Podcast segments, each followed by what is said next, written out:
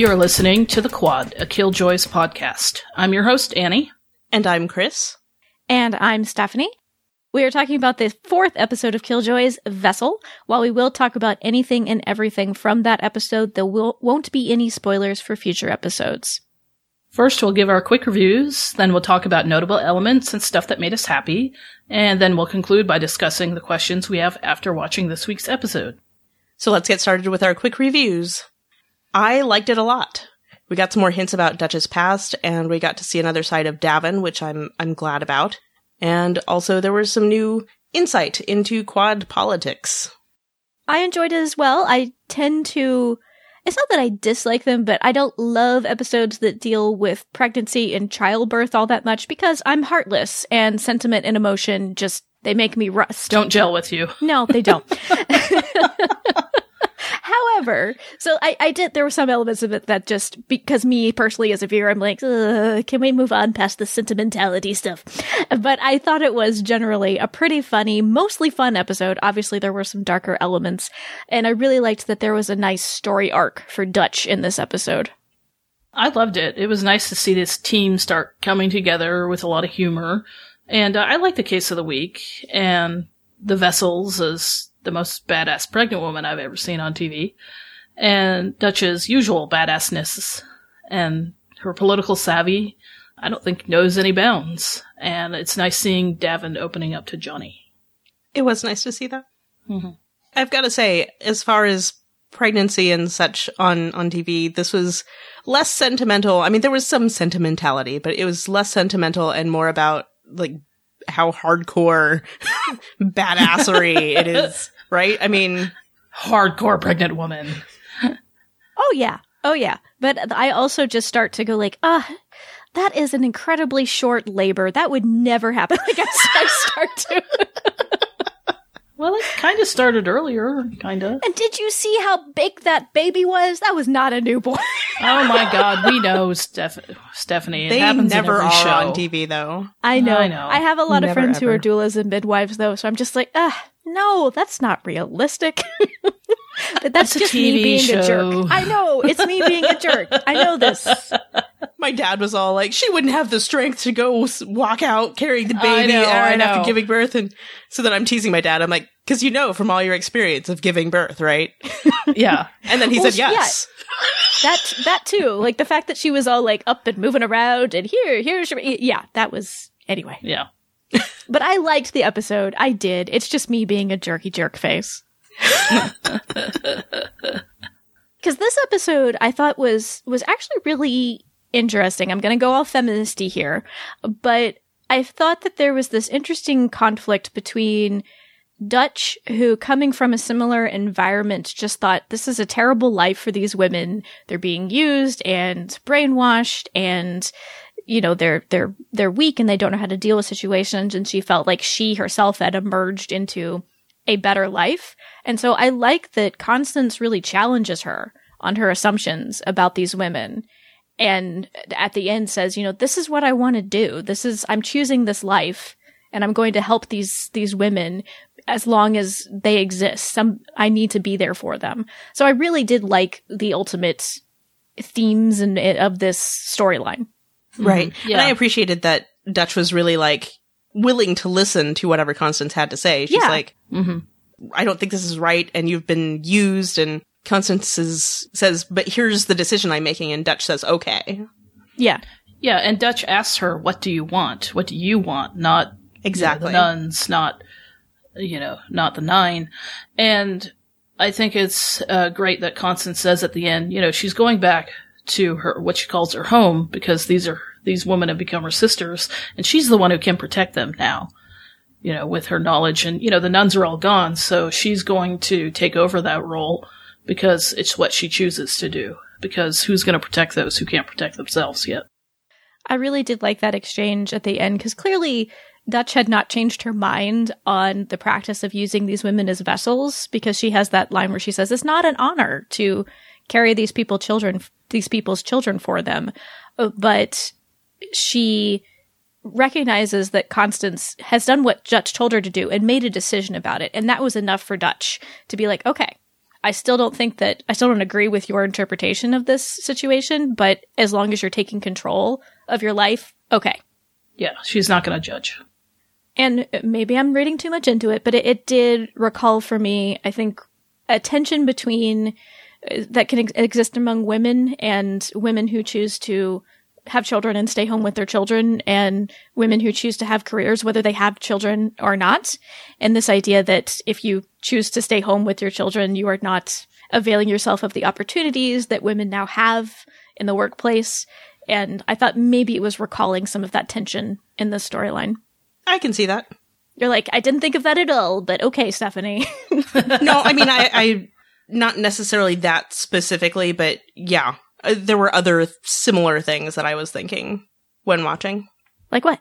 Share. Oh, like, um, just various decisions that, that one makes. Like, um, oh, I, I've read lots of commentary on, like, Tumblr and things where people were talking about the decision to wear, uh, hijabs or not.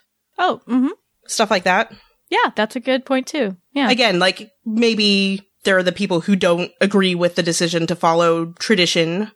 And again, it's that whole respecting the decision or respecting that people can make their own decision about that, you Right. know? Right. Mm-hmm. No, that's a good parallel too. I guess I thought of the the stay home mother conflict just because it dealt more directly with children, but absolutely that's that's an excellent parallel as well. And I mean, there are obviously other similar things too. of course. Of course. But thank you. I didn't think about that one. Mhm. Staying on the feminist feministy train, this episode also reminded me of elements of A Handmaiden's Tale by Margaret Atwood, which is a fantastic book. If you haven't read it, go read it. I haven't.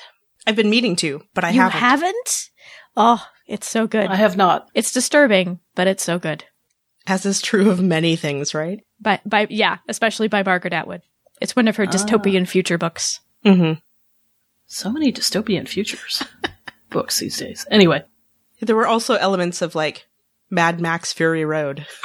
Again, I think Aaron Ashmore tweeted tweeted that yesterday.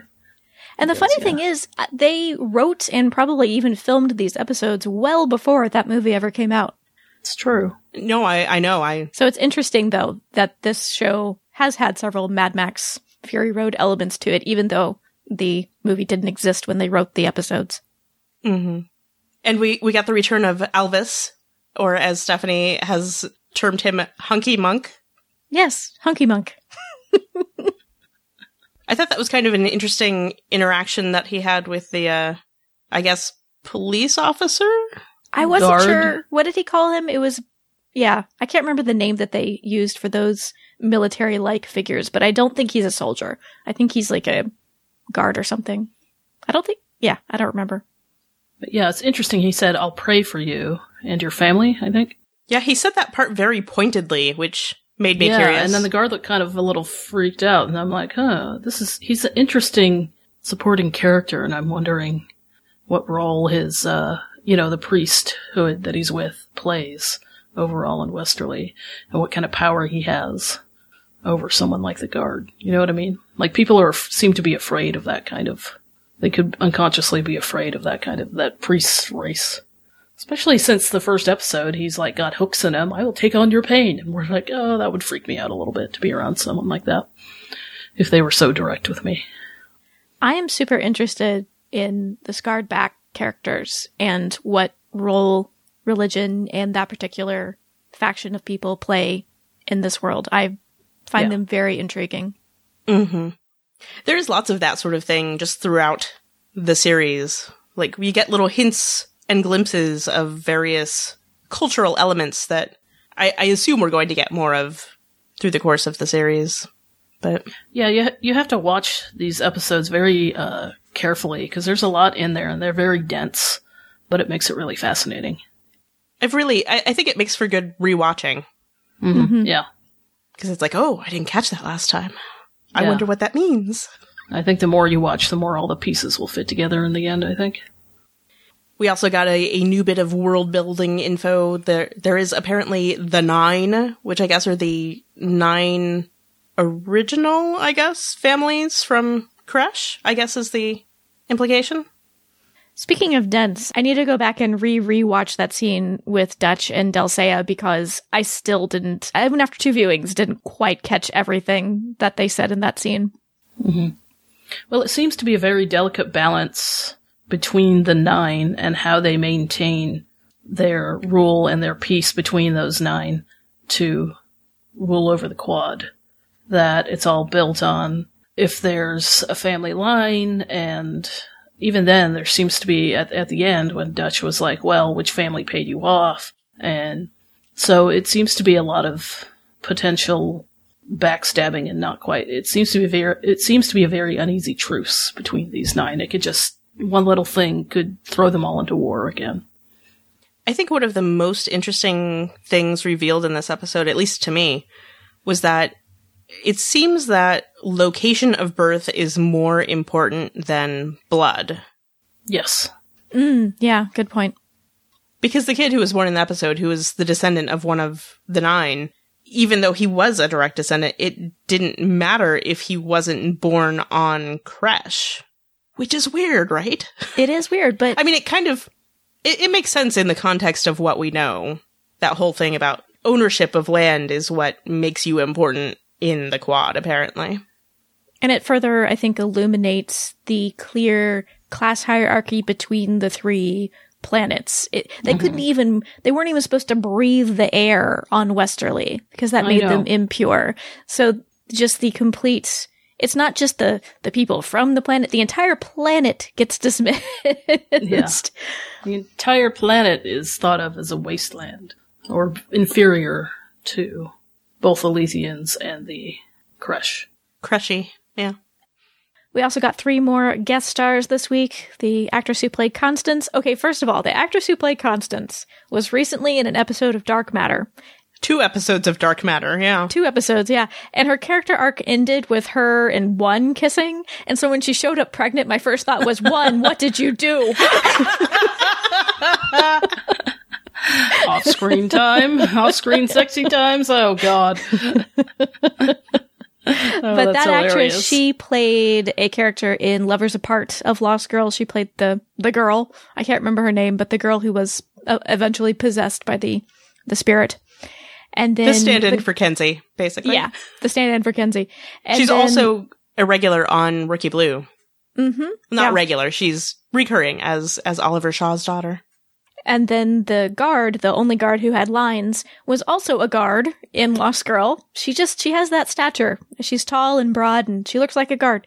As she was in the second episode of season two, I, I fought the Fae and the Fae one. She was the guard who was taking the lady with the quills to the place where she could be released for the, Stag Hunt. thank you, the stag hunt. I'm like, the reaping? That's not right at all. Too many sci-fi shows and movies for you, it sounds like. And then Clara, one of the vessels, the one who talked the most besides Jenny and and Constance, she was the crying Fae in Fae-ge Against the Machine. Ah. Th- I figured that one you might not have caught because she had blonde hair on Lost Girl and she had Well, brown hair I didn't catch any of them, so you guys are better than me. But I, I love what you said about one. What did you do? That's hilarious. I'm pretty sure that the Nine would consider the the mining planet on Dark Matter unworthy of one of their pretty- vessels. Yeah, pretty unworthy. definitely. And then a, a Raza crew full of accused murderers and smugglers. Pretty, pretty unworthy. So there was lots of stuff that made me happy this week, particularly the return of Lucy. I thought Lucy had some great moments in this episode. Oh, Lucy. Poor Lucy. Can't get any respect.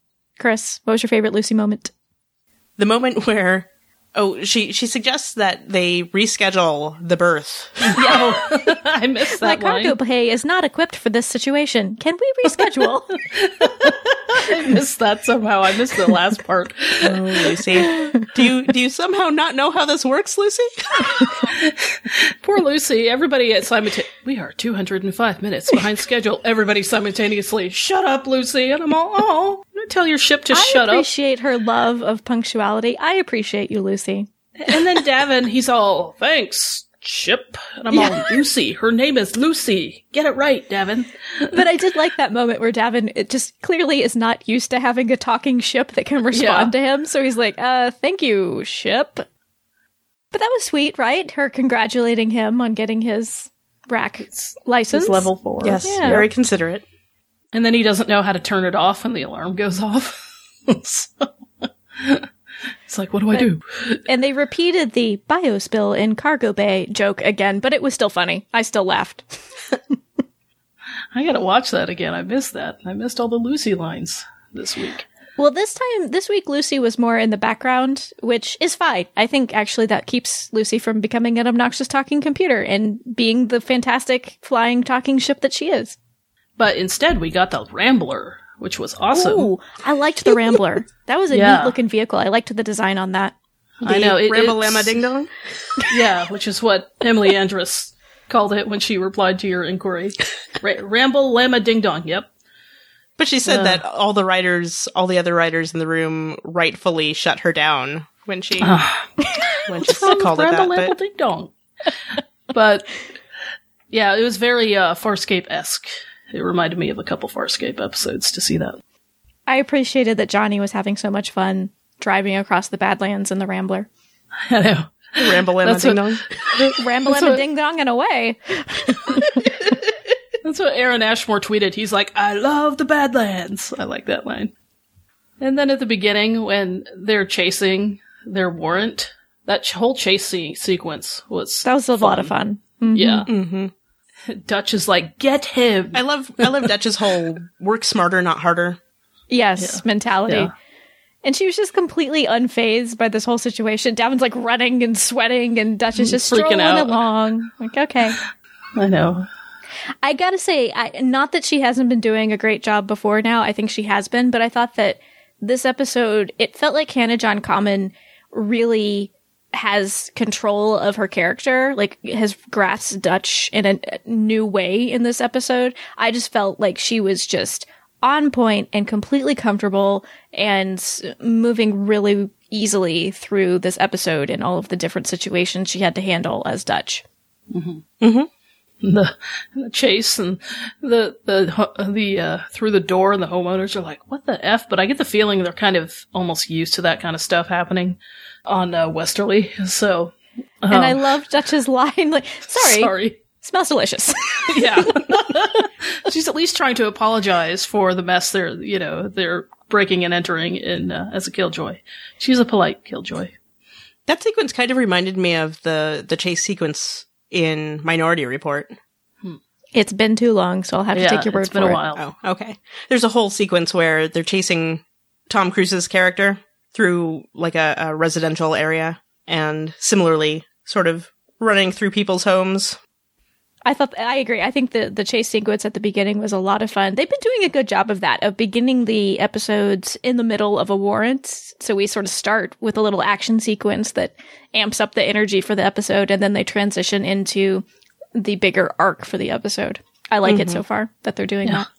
Uh, although Dutch is very smart because she's seen it before. She's like, "Step back." Why? Splat. And then later she says to Bellus, "I'm still wearing my last warrant," as she takes a piece of gray matter or whatever out of her hair. Once again, like what is going on on Westerly that stuff like that is necessary? Well, Yeah. Westerly is not a very desirable place, and maybe people just want to get out of Dodge, and they're trying to make it harder for them to do it. All I'm saying Yes. is the future is terrifying. It usually Or- or is the in quad these is, I don't worlds. Yeah.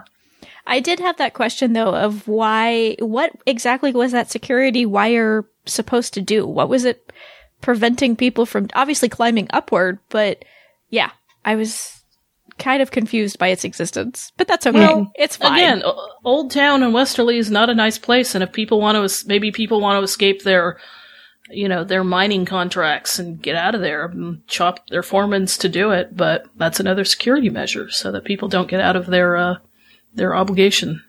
it just seemed like a weird place because it was in the town center where it felt like people came to drink and find hookers and such. Well, I don't know, but now it's a messy town center. No thanks to. Did did you laugh when with the at the splat sound effect? I totally laughed at the splat. yeah, Probably. Okay, good. Okay. I just laughed how they still brought the bag of whatever I loved was that. left and put it on. Bellus is like, "You're getting your warrant all over my desk." I forget the warrant's name. Enzo. Enzo. And then later, did you notice when Dutch is talking That he to was wiping it up. that? Yeah, Yeah. D'avin's wiping it up in the foreground. Yeah, that's hilarious. I think I missed that. Yeah. I appreciated that a lot. Oh, and at the end of that section where where Johnny says to D'avin, "You tagged him, you bag him." I'm pretty sure that's a Warehouse 13 reference ah, because their whole thing is like tag him and bag him. So okay. And Aaron Ashmore was on Warehouse 13, right? yes, Yes. Yeah. Bellus was in this week's episode again, and I I got tickled by her enjoying Dutch making a fool of herself. yeah. I just like Dutch. If you're gonna insult people, make sure they're not in the vicinity. Look behind the curtain first. But yeah, the the I've heard you're the best female ki- killjoy. I am the best. Period. And I'm like, yeah, Yeah. yes, you are. Damn right you are. mm-hmm. She was really sexy this week, guys. Yes. there were several moments where I was just like, damn, she's really sexy. Yes, can we talk about sexy on this podcast, please? And then you guys won't think I'm weird. Uh, like you said a couple episodes ago, it's that voice and the hair and the leather and the gun. It's everything. I appreciate that she's worn the same blue leather jacket over several episodes. I like when clothes, especially expensive pieces of clothing, show up repeatedly. It always bugs me a little bit in TV shows where it's like you never see the same outfit twice on a character. Yeah. well, I don't think Killjoys they're making tons of money and they just have their one, you know, their comfortable clothes that they use to go out and get a warrant. Yeah, I like that too. I think they make decent money, but I still think Yeah. it's appropriate because a leather jacket is not a cheap thing, right? It's not Yeah. exactly reasonable that on some shows, Lost Girl, people seem to have like 12 of them. Subtle, Stephanie. Well, I, I, I don't think. Yeah, I mean, yeah, I don't know. I just don't see Dutch as a clothes horse, though. So, Yeah. yeah, yeah, more of a travel light type of person. Though she clearly enjoys wearing a pretty dress, and who can blame her? Mm-hmm. yeah. The undercover stuff she's good at. Yeah, I love the costuming on the show. Me too. I like it a lot. They've done a nice job with it. So all, all the talk about Dutch and uh, how much you appreciate her, because who doesn't? But does that mean that you want to be included next time somebody refers to Dutch's lovers? Oh yes, I raise my hand. Raise it high. How's that for a s- for a segue? Yes, that's a very good segue. I actually didn't catch that line on the first watch through. I I need to like I don't know. I'm not close enough to the TV or something. I've had trouble hearing some of the lines I on my first telling watch. Telling you, put captioning on. You get a wealth of information. okay, okay, Uh, but. But I, I liked how she didn't even try to correct her. She was just like, "Sure, my lovers, Yeah. like why Keep my lovers in line. Yeah, But she said it with like a little bit of a tone, yeah. which was nice. And and but they do follow her lead. You know, when they get to the when they get to back to Westerly or whatever, there she's like, "Boys, you With know. me, yes, Yeah, with me. Yes. Well, she's their partner boss. Yeah, partner boss. Yeah. this episode was written by Emily Andras, who's who is a very funny writer, and I gotta say, I found this episode to be very funny. I think my favorite line was, "I've met babies; they're very slow." I cackled pretty hard at that line. I know. But I'm like, guys, how can you not know? It's still in her. so, where else would it be? But I like that Dutch was just like, "Are you finished? Are- okay." Yeah, yeah. to business. Focus, focus. So what you're saying is is you are Dutch. yeah, yeah. In this scenario, you and I are Johnny and Dab and Annie. Okay. Never mind. Because I'm trying to like, I'm letting y'all riff, and then I'm like, "Are you done? Let's move on." Yeah, yeah. I get it. Okay, And he's like, I got it. I just didn't think it was funny. it's funny. anyway, any other lines that you especially liked, Stephanie? It was less about the l- well, I kind of liked the lines, but it was more. I found this exchange between the three of them really interesting. It was when they were going to walk into the fortress where the vessels were, and D'avin says, ladies first. And Dutch replies, rarely in my experience. And then D'avin, being kind of gross, says, then they're doing it wrong. And finally, John says, I'll be the lady and went up to the door. I liked that exchange because it was funny. A, I, I did, I did think it was funny. Both Dutch's line and then Johnny's line was just like, uh, I'll be the lady. But I liked how it revealed an interesting group dynamic where they again return to the fact that, like we saw in the first episode, D'avin totally finds Dutch hot, and Johnny is trying to mediate that tension in this relationship in their developing relationship. So I thought it was both a funny exchange and a revealing one as well. Well, and Johnny does say to D'avin at the end of the episode, basically keep it professional, and I see the way you're looking at her, but don't mess this up because we've got a good thing going. You know, if you don't mess this up because we're becoming a good team. D'avin says, okay, I promise. And I'm like, oh, I wonder how long that's going to happen. He's going to keep that promise. Eh, Probably not that long. I like that they did address it though. Mm-hmm. Mm-hmm. Because, yeah, I mean, clearly it was something that was bothering Johnny. So, Yeah. And I liked how Johnny addressed why isn't D'avin confiding in him. So I like that they were talking more this episode. I'm probably the only person watching who got excited by this moment, but I got excited when Dutch mentioned lichen because I love lichen. oh, what? Yeah. I would have been even more excited if they'd actually shown lichen because lichen is beautiful, but I love lichen. It is All I saw was brown. fascinating. It was there was no lichen. That was the point. Okay. All I saw was a brown cliff face. What lichen? There yeah, wasn't the, the any. whole point was That that was there the wasn't point. lichen, and that's what was suspicious. Okay. But I love lichen. If you don't know about lichen, you should look up lichen. It's really That should be the fascinating. tag at the end of this episode. But I love lichen. I do. It's the symbiotic relationship between algae and a fungus. And the rock. Where the no, in fungus, and Oh, the algae provides the food, and the fungus protects the algae from the elements, and it's beautiful, and it has funny names like Dolly Partononia or something like that. Like I love lichen. Thank you for your ed- I mean, seriously, thank you for the education. But I just, oh, that was. Insights into Stephanie's mind. she loves lichen. I do. And now we know what to get you for your next birthday, which is coming up, isn't it? Sadly, Your it own is actually. lichen growing kit. Sadly, though, Okay. lichen is endangered. Like the species of lichen have, com- have greatly decreased. So, learn to love lichen, protect lichen. Lichen.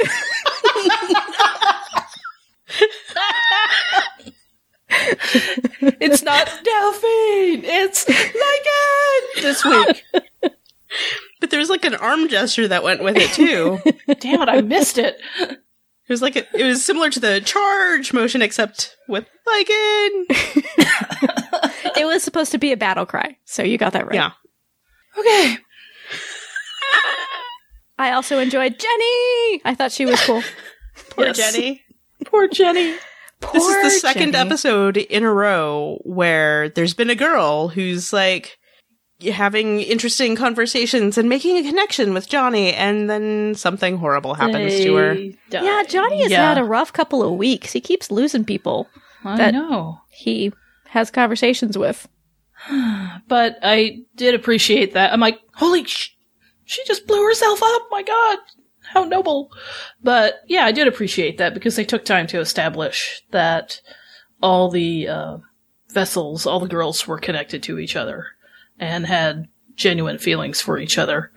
But I thought that I thought that whole sequence was shot very well. That where they escape from the the hideout and um, that whole action sequence was done very well. So but FYI, that sequence where they find the girls in that, what do you call it?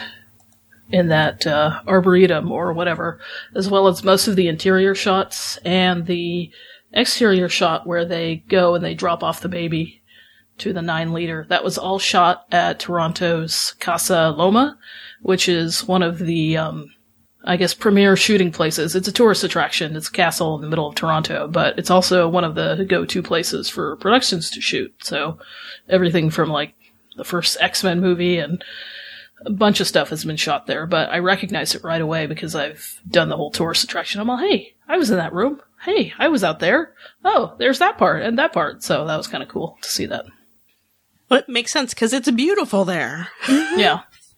And I understood why we didn't get more of these shots, but I really wanted more shots of the ceiling because there's that shot from beneath when Dutch grabs the nun's gun and it's shooting mm-hmm. upward to this beautiful stained glass kind of ceiling. It's like, oh, that's lovely. It's actually really hard to get into a shot because it's a big ceiling. Yeah. So yeah, but yeah, it's a beautiful, beautiful place. So if you go there, go visit. I also liked that we got this sort of new side of D'avin where he has learned all of the vessel's names and is I, I said on Twitter something about how he's sort of like turned into group dad and then Aaron Ashmore tweeted me back and said, actually it's more like den mother.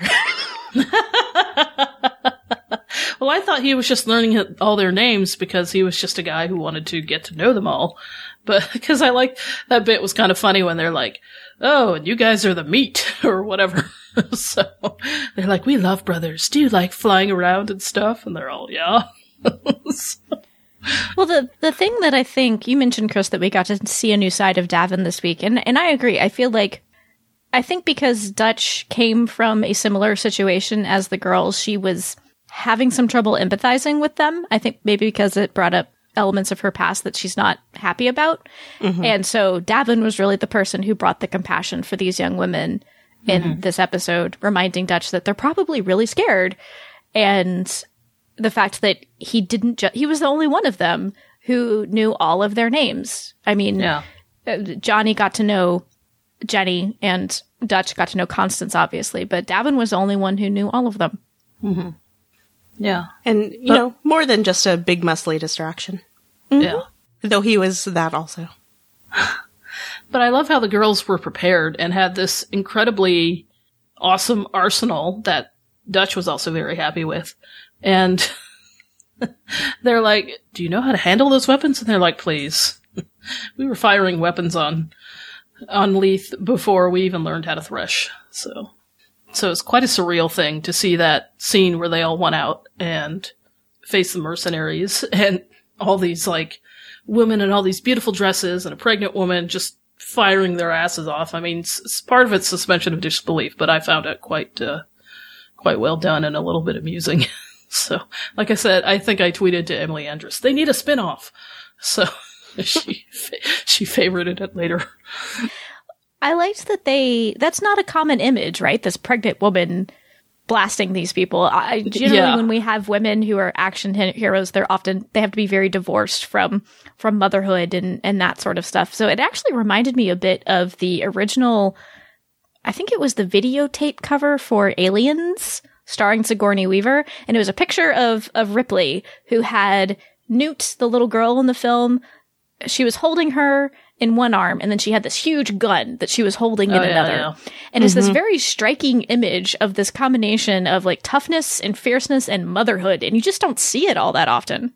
Well, what you're saying reminds me also of um, the end of Farscape, the miniseries, where Aeryn Sun gives birth, and then they're being fired and being, you know, they're trapped, and so they have to like blast their way out of there. So the next thing you see is her, of course, you know, it's a little unrealistic, of course, but her carrying her baby, you know, in one arm and blasting away with her pulse pistol as usual in the other arm. So, but it's, uh, yeah, that kind of image.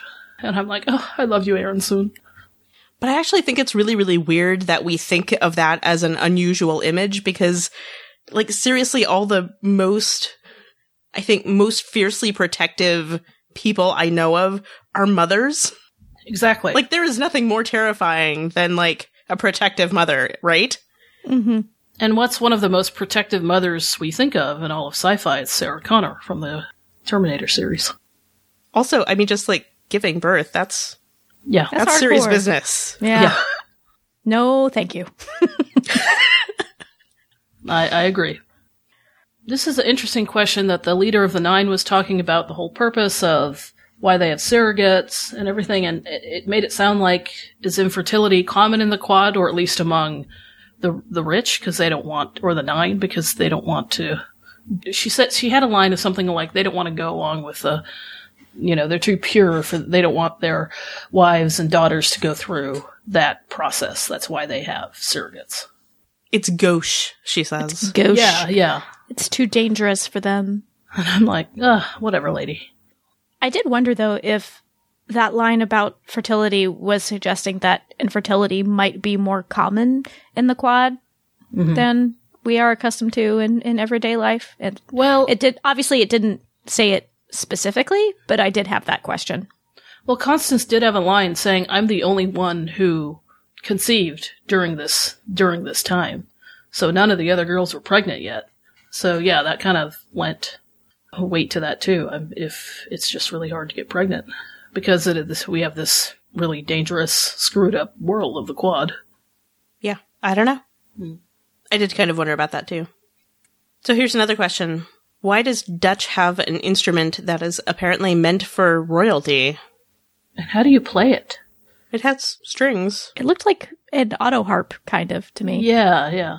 hmm and Dutch grew up in a royal harem.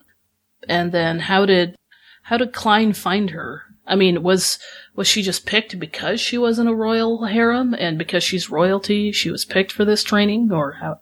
What made her so special? Or was it the royal harem that she was in that Khlyen was also there? hmm Because I don't think she said that it was a royal harem, but that's what she likened it to for D'avin, right? Yeah. Yes. She said something like, think of it as a royal harem or what you would consider a royal harem or something, Well, right? I don't know. I was thinking of those flashback scenes with Khlyen, and it looks like, you know, it doesn't look like they're in Westerley and Old Town. It looks like they're really in, yeah, as you s- like nice surroundings or interesting surroundings. Lush. Lush yeah, surroundings. lush surroundings, like with the clothing and everything. So, mm-hmm. yeah. That's what I'm saying. Like, is that part of this royal harem thing that she was talking about? Like, does this royal harem train all these people that grow up to be highly trained, skilled mercenaries or really good at killing people? I'm going to say no. I think that Khlyen took her from the royal harem to train her. Hmm. Okay. But what does it mean exactly that she has this instrument? Does that mean she actually is descended from royalty? Because obviously the, the nine is specific to the quad. She says that instrument, by she I mean Delle Seyah. Delsea says that the instrument is meant for royalty in other parts of, she calls it the J, but the, the J star cluster, which, in which the, ah. clo- the quad is located. So does that mean that Dutch was royalty somewhere else in the J star cluster? I, I, I yeah, I obviously no answers in this episode exactly, but some it raises some interesting questions about Dutch's background. Hmm. So many intriguing questions.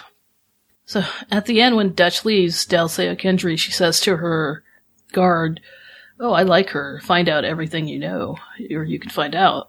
So, I'm wondering how much about Dutch's past will be uncovered. Yeah, because, well, we know in the flashbacks they're calling her something other than Dutch, so mm-hmm. one wonders if her past can be directly connected to her present. Wonder if Khlyen is royalty or if he has a connection with the royalty if they wanted Dutch to be trained. For some purpose that would further their agenda. I'm also curious how Delle Seyah might want to use Dutch in the future. I didn't look on IMDb to see if that actress is credited in any future episodes, but they hinted that we might see her again. Yeah, it sounds like it. I believe she will be back. I didn't look it up either, but I'm pretty sure Nora McLellan indicated that she'd be back. Nora McLellan, who plays Bellus. Yes, correct.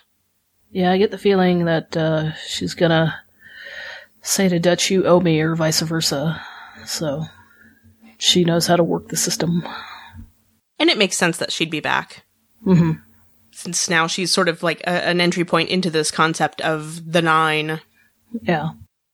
I don't know if it was just me, but when when Dutch and the group found Hunky Monk in Old Town, there seemed to be some sexual tension there between Dutch and Hunky Monk. Do we think they had a thing? Or I love how you call him Hunky Monk. Yeah. I don't know. That might be just you, Stephanie, but I could see it because he is pretty hunky, he's hunky. even if he's got hooks and everywhere in him. It was not just you, Stephanie. Okay. There was some something going on because he was very specifically speaking only to Dutch, hmm hmm And then D'avin started doing sort of like the the I don't know. Insecure man thing who's Yeah, there you go. I got I got a thing for her. Hey now, talk to me too, buddy. Jeez. And he wasn't. I, I, I do like D'avin. I'm just kind of making fun of him. Yeah, I mean, same, same here. Because he was, he was doing that though. he was. He was. Speaking of, do we think that D'avin will be able to keep his promise to Johnny and not make a move on know. Dutch? no, I don't even know if Dutch would be interested though. Yeah, I, I would hope she'd be smart enough to go, no, or, you know, I'm your partner boss, not partner lover or lover boss. I don't think it was inappropriate for Johnny to approach D'avin because clearly it was D'avin who was showing interest in Dutch. I I, I felt okay about that, but I I ugh, I don't forget where I was going with that. Go ahead, Chris. and I don't know that that Dutch would necessarily go for it either. Just because, like, it- because of the existing relationship with Johnny. You know what I mean? Like, right. Mm-hmm. it's her best friend's brother. It would be a little weird, potentially. And who knows, that might have even happened between Johnny and Dutch in the past.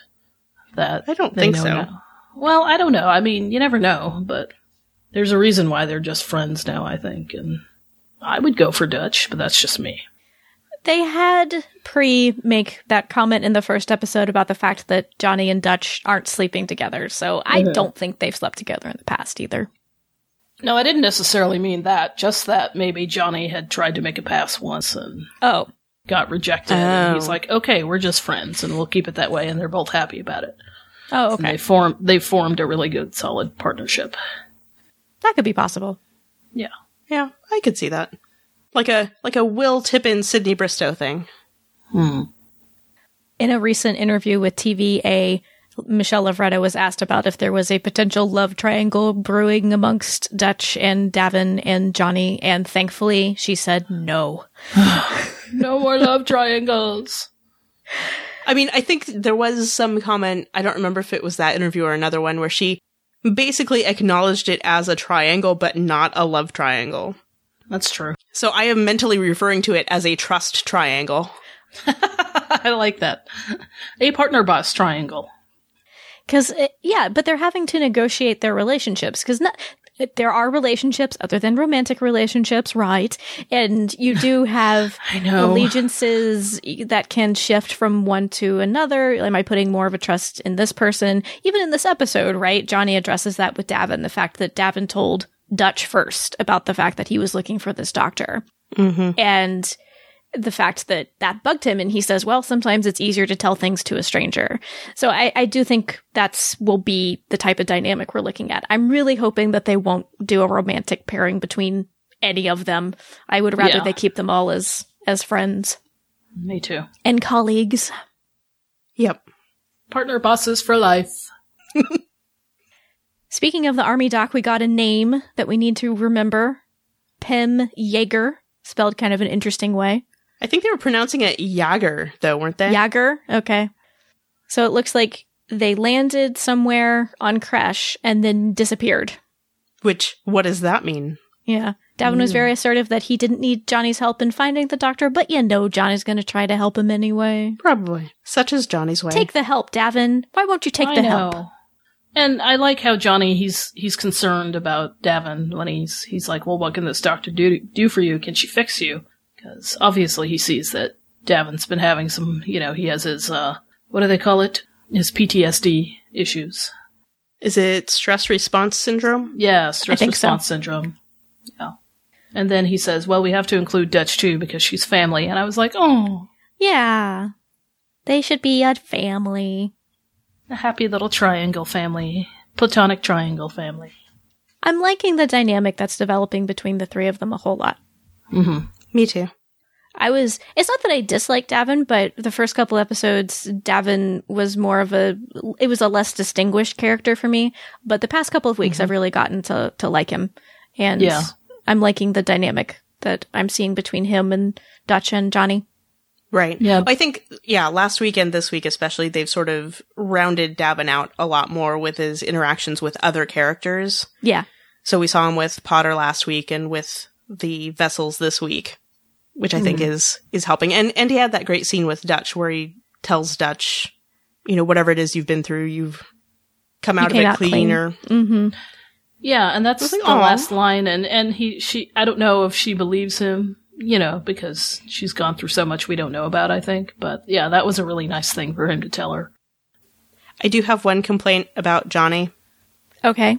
Johnny needs to stop using the B word because he uses it a lot. Yeah, you and I are not fans of that word. I would prefer No. if, if Johnny stopped using using the B word as well. I Well, because he's don't- always like calling other people the B The word, B word. and I just Yeah, just stop it, Dutch, Johnny. Dutch did it a couple times this episode too, but she called herself that as well. right. So I was like, well, hmm. I don't like it when she does it either, but I've noticed Johnny's done it a lot. so essentially you're saying, watch your mouth, you two. Yes, that is what I am saying. I'll clean it out with soap.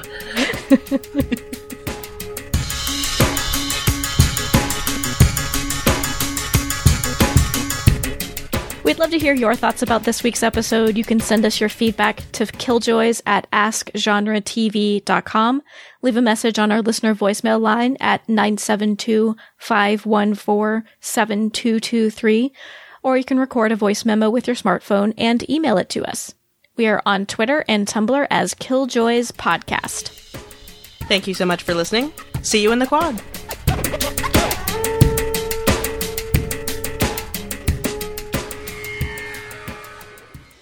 It!